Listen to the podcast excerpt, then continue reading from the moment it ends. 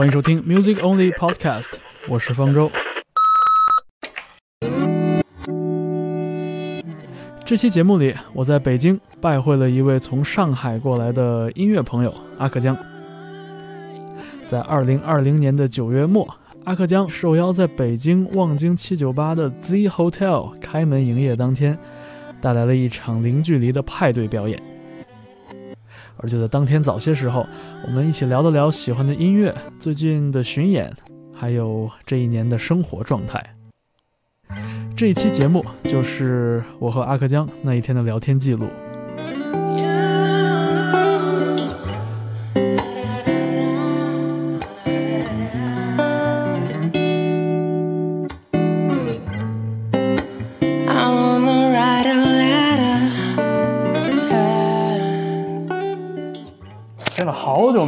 见到你了，是我怎么觉得？坐会儿聊会儿。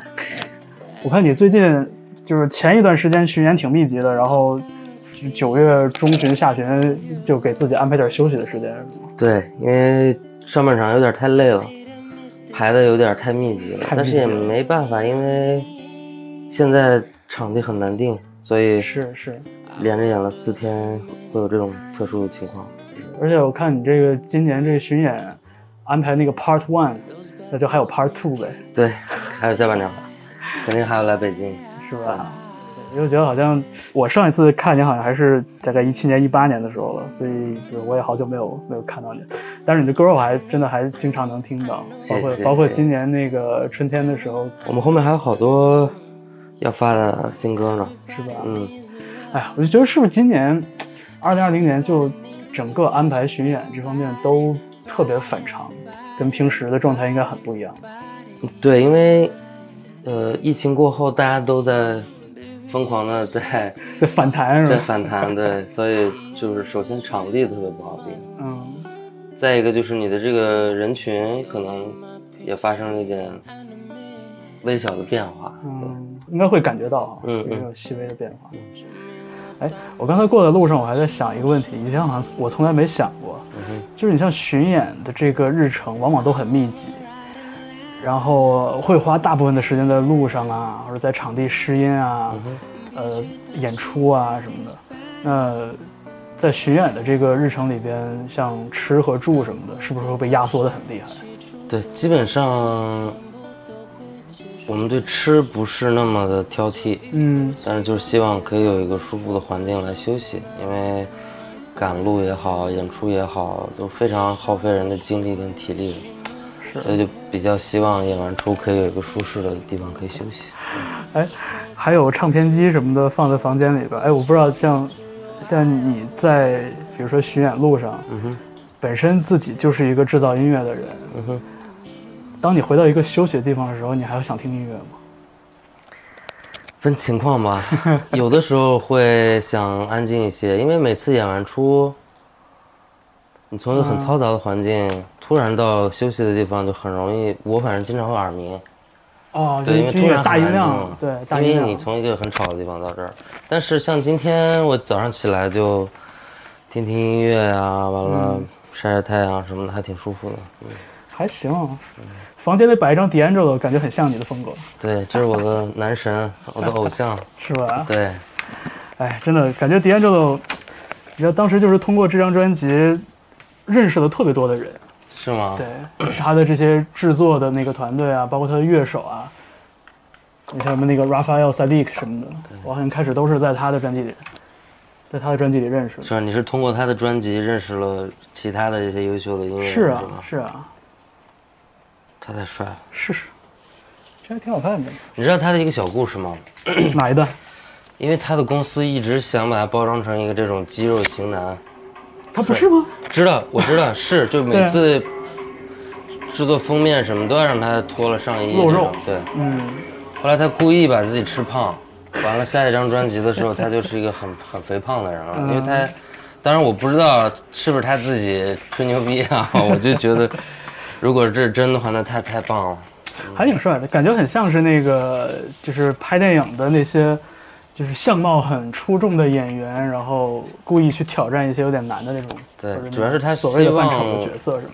他是他在音乐上太有野心了，所以他他希望大家把他的关注点都放在他的音乐上，而不是嗯在他的这个性感的身材上。是，对 而且你知道，就是最开始都是听打口碟嘛，对，然后就我第一次就是在朋友家看到这个再版的黑胶的时候，然后我 我感觉是第一次用特别大的音量去听这个音乐，然后当时就让我觉得感觉很神奇，因为好像你像 CD 随身听啊什么的，或者你在家里可能听音乐声音很小，其实它那个那个律动的感觉远远没有那么的强烈，所以有时候就听这种。把音量放大一点，感觉真的就不自觉的就带入进去了。对，就晃起来了。是。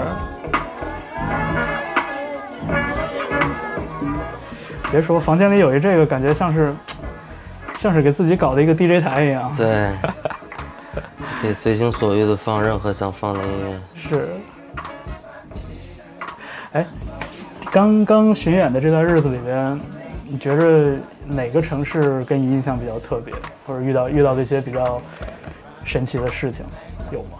嗯，广深印象还是比较深的。嗯我不知道我们的受众群体，我始终不知道为什么广州会有那么多喜欢我们的人。是吗？对，我们一直以为我们的主场应该是北京、上海，北京、上海每年都一样，嗯，都挺好，但是是广州市真的是非常好，而且氛围也非常好，哦呀，哎呀，好想去广州吃东西啊！是吧？我们反正那天第二天吃了一个茶餐厅，嗯，还挺不错的。是。好玩的事情其实也没什么，我们现在就演出，嗯完了，其实我可能会喝点儿喝点啤酒啊什么的，嗯尾苏也也不喝酒。对，就是演出、喝酒、休息，演出、喝酒、休息，就这样，没什么，我们也没有什么 after party，我们也不怎么玩儿，反正对。是。哎，我觉得就就比如说像这个 Z Hotel，我觉得就是它不是打这个音乐主题嘛，从一进门看到左手边就有那种唱片店里才会有的那种迷你唱片墙，我觉得还挺神奇的。而且一走过来，走进来这一路，发现的确好多好多音乐元素，我觉得这还挺有意思的。就我觉得他其实就一点也不刻意，反正就两个字舒服吧。嗯，也有很多地方就特别刻意的去强调音乐，然后到处都是音乐元素，其实没必要。我觉得其实就就几个东西就可以点明所有的主题，我觉得很舒服。有的时候可能会遇到那种比较比较直线球的思路，就是那个我给你放一个 iPad，里边放好音乐平台上的那个链接，对，而且还有一个情况就是，就我的角度啊，嗯，从我的角度而言，我我平时工作就是呃做音乐演出，是，都是跟音乐相关的。然然后，如果我来到了一个到处都都跟音乐相关的一个环境，我会特别疲劳。但是我觉得这儿很舒服，对，刚刚好，刚刚感觉跟生活融在一块儿了。是，感觉对，就像我跟苏迪一直的一个创作理念也嗯差不多，是就是比较贴近生活一些。比较轻松舒适一点的那种感觉。对，啊，咱下去溜达溜达，走吧啊，到楼下转一圈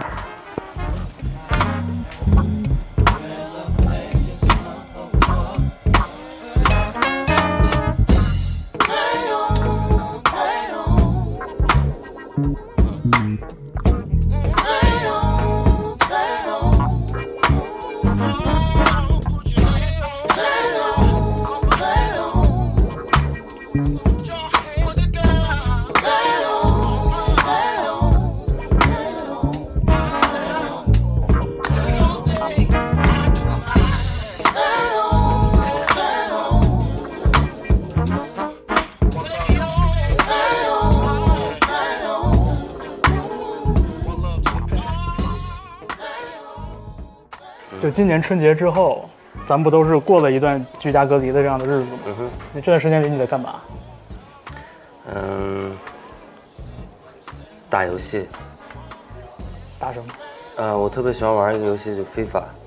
哦，PS 我哎，我也是，我就我也是觉得，就是这几个月里边，因为有很多在家在家的时间，反而让我就是有很多的时间在打 FIFA。对，因为本身在那个很封闭的环境里，你去逼自己去做一些跟音乐相关的事情，嗯反而我觉得没啥意思。嗯，也是。你要不说做音乐的话，那这段时间里边你听音乐听得多吗？嗯，新的基基本上没有再再去去挖呀，还是就一直在听之前的听旧的东对西我也觉得，就是毕竟对于音乐人来说，就是你做音乐其实有点像工作嘛。嗯，但是这样的一段很非常的时期里边，就会觉得多少还是有点像一个长假的那种感觉。对我就把它当成一个放假的时间了。年初的时候，是不是今年的工作计划有很多都被打乱了？我们其实一直都没啥计划，啊没啥计划对，我觉得可能就是每个人都有适用于自己的一个方法方式嗯对待工作。嗯那我也有朋友，他每天起来都要逼自己去写，我不管能不能用，嗯但我一定要去写。但我我是做不到，我就是如果你让我一定要写，我写我就感觉被逼着在干一件事儿一样。就不能每天早上起来自己给自己打卡那种。对对对对对，哎，我有时候会想嘛，就是就在这样一个很特别的时期里边，就是音乐对大家意味着什么？因为这我我知道这个问题其实听起来有一点宏大，但是因为大家的角度不一样嘛。你看，你是一个做音乐的人，比如说我在电台工作，我是一个放音乐，一个把音乐传播给大家的一个人。那还有很多朋友其实就只是热忱的一个音乐爱好者，所以大家听音乐的这个角度其实都不太一样。所以我就才会很想知道嘛，就是你在这样的一个时期里边，对于你来说意味着什么？嗯，我可以把它理解为怎么说，就是一种安慰吧，我感觉。嗯，就是一个很多人很容易就把这东西说大了，就说什么啊什么安慰剂啊什么，但其实就这事实上就是这样，它就是可以安慰每一个人，因为大家会在不同的歌里找到不同的，就是属于就比如说这个内容好像说的就是我，嗯可能会有些共鸣这种。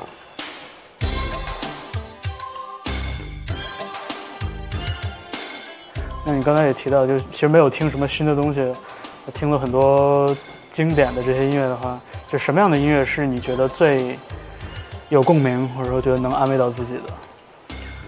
呃，我其实比较喜欢轻松一点的，嗯其实就是八零到九零那个区间内，我感觉一切都是那么欣欣向荣，所以大家的歌歌的内容也都是那种很很很高兴了、很快乐。阳光的那种。所以就比如说，我推荐一个就是 After Seven，，After Seven。对，Babyface 是他们的制作人，哦，他们是一个四五个人的这样一个团，而他们的歌就是以以 New Jack Swing 为主，但也有一些 R&B，就是、嗯。就是舞曲，说白了。嗯。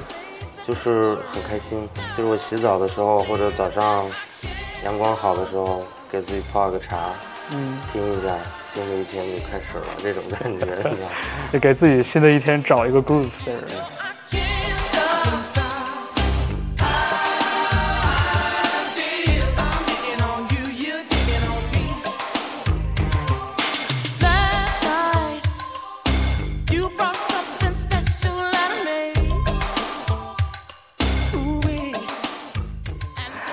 刚才过来的时候，也从家里随便拽了一些唱片啊什么的过来。因为因为像 D'Angelo 和 Prince 这样的音乐人，我知道你肯定会喜欢。对，然后还有一些其他的，像这种这种 Earth, Wind and Fire，就地风火。你像这样的唱片，我经常会觉得，就是你可能也不会特别主动的去找他听，因为他作品有很多。嗯对，这种旧旧的这种感觉。但是每一次听，就好像是一种特别概括的一种快乐。对，就包括你看那个很多这个唱片内页也好，包括什么 Soul Train 那种节目也好，就稍微更早一点，比八零年代更早一点。你就觉得大家是一种特别单纯，感觉就是我就觉得就是跳舞，他们传达的东西也也是快乐，嗯，太棒了。但还是 D'Angelo 是心目中的第一。我刚刚看到 Prince，其实嗯，有一天发生了特别好玩的事儿，怎么了？因为我从小小时候家里面就有一盘 MJ 的磁带，啊，Michael Jackson，对，其实他是绝对是启蒙，绝对是我启蒙，嗯我的男神。然后突然不知道怎么了，就突然聊到说 MJ 厉害还是 Prince 厉害，啊，后来就发生了一场很激烈的辩论。然后后来第二天觉得其实挺无聊的这场辩论，其实他们俩都谁都无可替代。对，感觉就可能很多那个时候咱们咱们这个年龄的人，就是接触欧美流行音乐，就 Michael Jackson 和 Prince 就有点像是余量之争一样，对，就是周瑜和诸葛亮的关系，就大家都很好，但是总是有人会觉得就是偏爱其中一个稍微多一点。那你偏爱 MJ 多一点还是 Prince 多一点？你要问我的话，我其实喜欢 Prince 稍微多一点，是吧？对，因为我觉得在 Prince 的东西里边。感觉他的音乐那个声响更丰富一些，而且因为因为我是一个很喜欢摇滚乐的人，嗯，对 Prince 的音乐里面其实有很多摇滚的，对 Prince，我感觉他什么样的东西都能都能做。是对，而且他可能摇滚乐的成分可能会大一些吧。对，而且吉他弹得又很好。对我我主要是我一，我觉得对于这一点我还是比较渣男一点，就是突然有一天喝了点酒，看了他超级碗的那个 Purple Rain，嗯，我就觉得他散发的魅力，就彻底让我暂时忘记了 MJ。然后突然又有一天，我又听 MJ 的那个 Remember the Time 之类的这种、啊这种歌的时候，我又会觉得 MJ 才牛逼。对，反正一阵儿一阵儿就是的。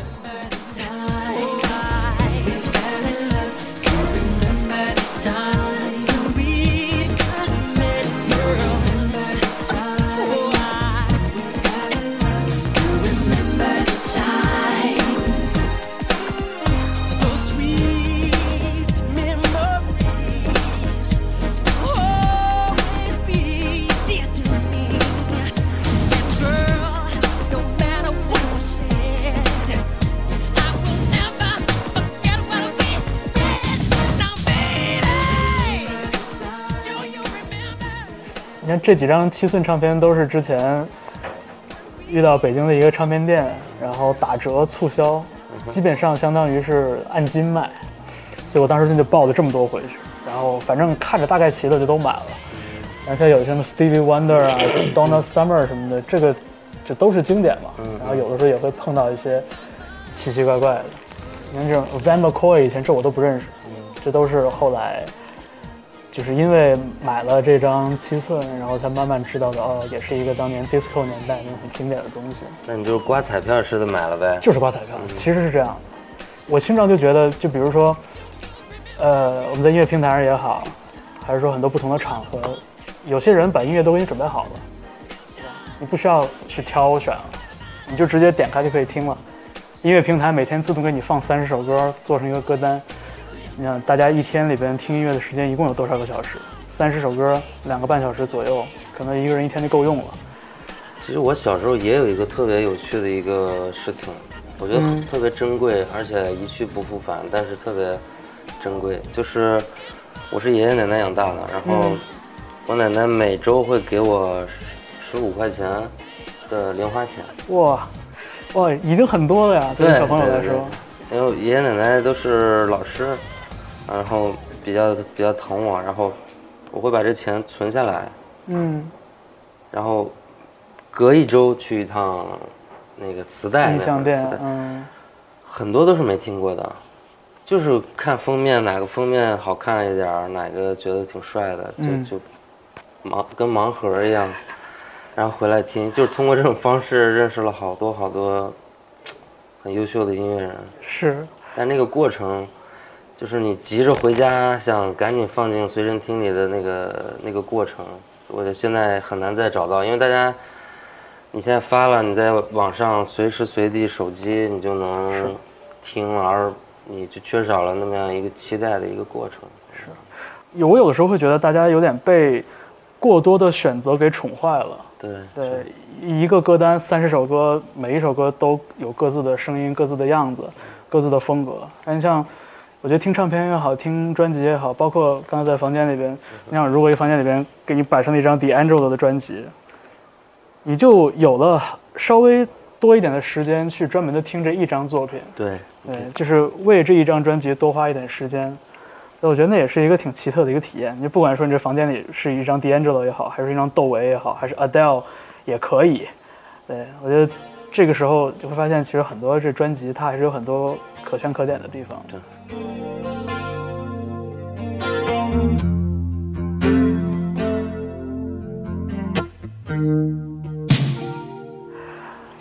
我听说，这个也是很久以前，这个看到那个报道里有提到过，就说你以前是一个就是吃执照的麻醉师，是吗？对对对，就我有点好奇，就是，呃，医学方面的这个，比如说考执照也好，或者做麻醉师也好，它是有一个呃学习的过程，然后它有它的方法，然后它的技能的练习。但你像你说做音乐的话，你有什么方法来训练自己，或者说来让自己在这方面的技能变得更熟练吗？呃，其实我第一次知道自己的声音可以被记录下来，是在上小学的时候，家里有个录音机。嗯哎，我爸也是个发烧友，他也用存了好久的钱买了一个日产的一个录音机，啊然后他会把他把他的兄弟的磁带借过来翻录，买空磁带，然后翻录。双卡录音机翻录的时候，我们都不能出声，出声的话会录进去。然后后来有一次我不小心说了句话录进去了，我发现原来人的声音是可以通过这种方式被记录下来。我觉得这个特别好玩儿，我就趁他们不在的时候录坏了好多磁带，但是心里特别爽，就觉得原来声音是可以留下来的。嗯。我觉得这这个事情对我的就很冲击力很大，然后再加上小时候又喜欢 MJ，其实没学过，其实最早最早就是模仿，就在家模仿 MJ 太空步啊，完了嗯就其实就是把自己能扒下来的歌尽量全扒下来，全唱一遍。就抄歌词什么的，像你刚才提到的，你有朋友会是那种特别勤奋的，每天要给自己定时间去写作、去练习什么的。如果是一个这种相对闲散一点的这个时间的安排的话，你平时大部分时间写歌或者说出动机、出想法，是在什么样的场景里？嗯，我我其实最近在反省这件事儿，但是反省的同时，我又觉得很很很迷惑。是这样的，我大部分的歌都是在我不得不坐在那个空间里，我哪儿都去不了的情况下写完的。啊比如说飞机上，哦，因为你在飞机上，你只能坐着等时间，你知道吗？对，也没什么别的事儿干。对，然后你就会突然脑海里就会过一些小的动机，然后就大爆发，要么就是坐火车，要么就是洗澡，对，嗯。大部分时候都是这样。你有有没有遇到过那种，可能比如说你跟你的朋友们或者你跟你的合作伙伴们一起做歌的时候，但是因为大家各自的习惯或者方法不一样，会有一些就是磨合的这样的事情。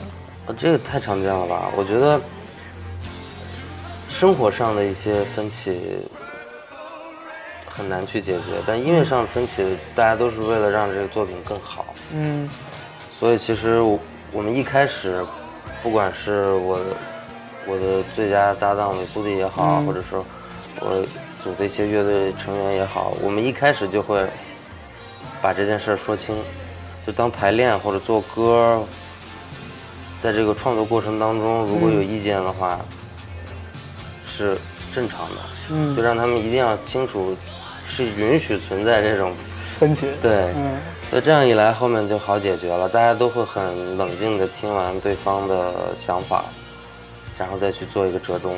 嗯对，也没有其他办法了，除非就是说像我的一个另一个男神那样，我也不说是谁了，就是就是他的乐手都是他的迷弟，所以这个乐队实际上就是他一个人在掌控能，但是这是那是另一种特殊的情况。是是，我知我知道，我我猜出来了，你喜欢汪峰老师。哦，不是，那不是。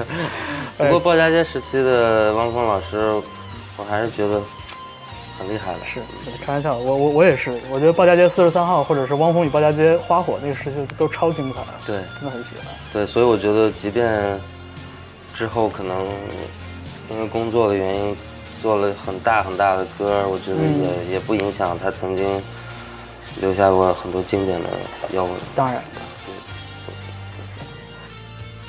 位于北京市朝阳区酒仙桥路十三号的北京望京七九八 Z Hotel，除了在房间里可以选听黑胶唱片，还在酒店大堂为过往的客人准备了一个明亮的唱片区。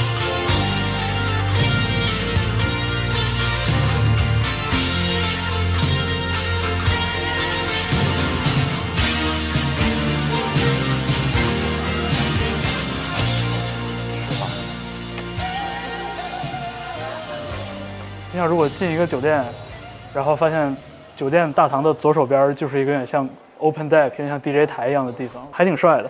对，虽然我不知道就是在酒店的日常运营里边，谁有权利去在这儿放音乐，就谁是那个大堂 DJ。我既然都说了是 open deck，我觉得应该是每个人都可以来挑着唱片放吧。那要是那样的话，我要先把这张先拿下来。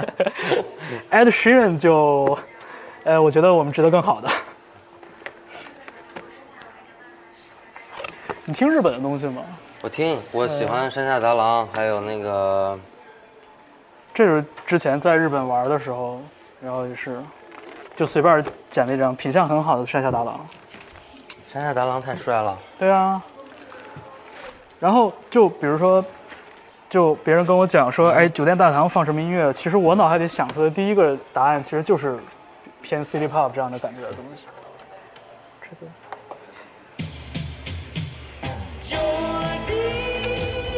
这个味儿对。所以我觉得就是像 DJ 也好，还是像那个，其实我觉得你在表台上表演肯定也是这样的，就是你会吸收到台下观众的那个反应、反馈、状态什么的。所以可能 D 对于 DJ 来说，就是随时调整自己放音乐的这个节奏。我觉得他们这个音乐就来自于他们那个泡沫经济下的那种欢愉，所以就是啊，但是现我跟环境也有很大关系。我觉得他们能做出来这种东西，但是现在听就会觉得，尽管就是可能咱们现在说，哎，那是一个泡沫经济的年代，就日本的 City Pop 那个浪潮，但是现在听还是会觉得，他们的快乐也是真心的。对呀、对，就真的真的那个时候他们很幸福的，感觉不错。还行，挺结实。我刚才扶了一下，对，因为它下面是可以移动的，它是一辆车。就像那个广式茶餐厅里边，大家推一小车，给大家送点什么饮料啊什么的。然后这边就是推着小车，然后每个房间敲门，就是要来点音乐嘛。但我觉得你刚才说那个像酒店啊、大堂也好，我觉得放 City Pop 特别舒服，很惬意。对啊因为本身酒店就是大家来休息的地方嘛，对吧？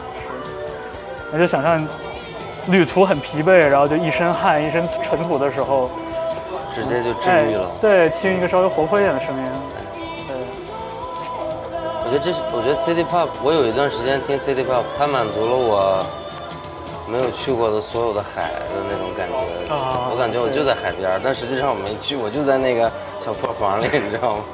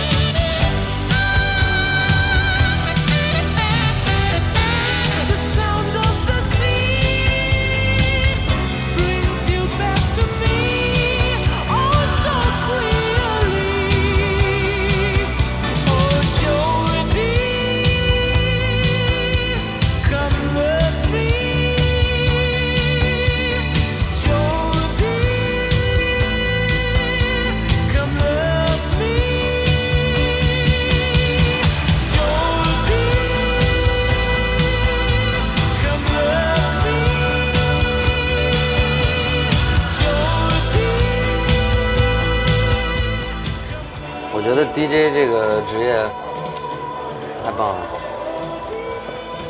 你知道，反正我看过各种各样关于 DJ 的电影啊，就特别是在美国，DJ 其实权力很大的。对对对对如果你有一首歌，你想让它迅速的红起来，需要 DJ 在电台上帮你推。对对其实那也是一，我觉得现在看也是一个很浪漫的故事。就是我我做了电台 DJ 这一行之后，我一直很期待发生的一个情形，就是有唱片公司的人，然后拿着唱片、拿着钱过来找找我说：“你给我放一下这个。贿赂一下？并没有，并没有。其实大部分时间还是还是我们在自己挑音乐嘛。对，因因为为现在就像你刚才说的，就是选择太多，途径太多了，是那就没那么浪漫了。其实而且像我觉得像电台 DJ 也好啊，像其实 club DJ 也一样吧，其实都是通过就是自己对音乐的这个理解和它的编排，然后去把一个很完整的感觉呈现给大家。我觉得就是虽然说虽然说跟做音乐的人、跟写歌和唱歌的人其实完全不一样的一个方法，但我觉得他们试图去营造的那种感觉，或者试图去传达的那个那个信息是一样的。对，就是你来到的这个情形里边，我要给你我想到的东西。对，我有时候觉得，也也也是也是在给自己加油打气嘛，觉得对 OK 这工作也还是挺浪漫的。对其实这种相互的联系是很治愈的。对，你放的歌让别人觉得很舒适，对但是你让别人舒适的同时，你又觉得你可以掌控别人的一个情绪，这种感觉是哎，那你表演的时候，你会有一种很强的掌控欲吗？就是说希望能能抓住所有人，征服所有人。我是一阵儿一阵儿的，因为有时候我会觉得我很努力的表演的时候，你自己不愿意融入进来，是你的自己的一个损失。但有时候又会很操心，就会带着大家，甚至因为我我表演的时候说话很少，但有时候就被迫的就要去跟大家交流，去跟大家沟通，然后把慢慢的循序渐进把他们引到这个自己的这个环境里。嗯，但有时候太累的时候，就说我就把百分之百把精力放放到唱好、表演好。先先保证表演这部分。对，就分情况，你知道吗？是。然后，哎，你今年年初的时候不是跟白天不亮一起做了一张专辑吗对？然后就正好我前两天收到这个明堂就给我寄的这个新的唱片，我觉得就是丁丁仔，对李丁丁的新单曲，然后我觉得们新一批的第二部分有首歌，找的丁丁来和声，是吧？嗯，哎，我你这么说，我一点都不觉得意外，就我感觉好像你们还就是声音也蛮搭的，对，所以。如果这个酒店平时允许自己的顾客、住客在这儿搞来搞去的，放音乐什么的，我觉得还蛮酷的。是，而且这张超漂亮，是一个这种颜色的，四十五转。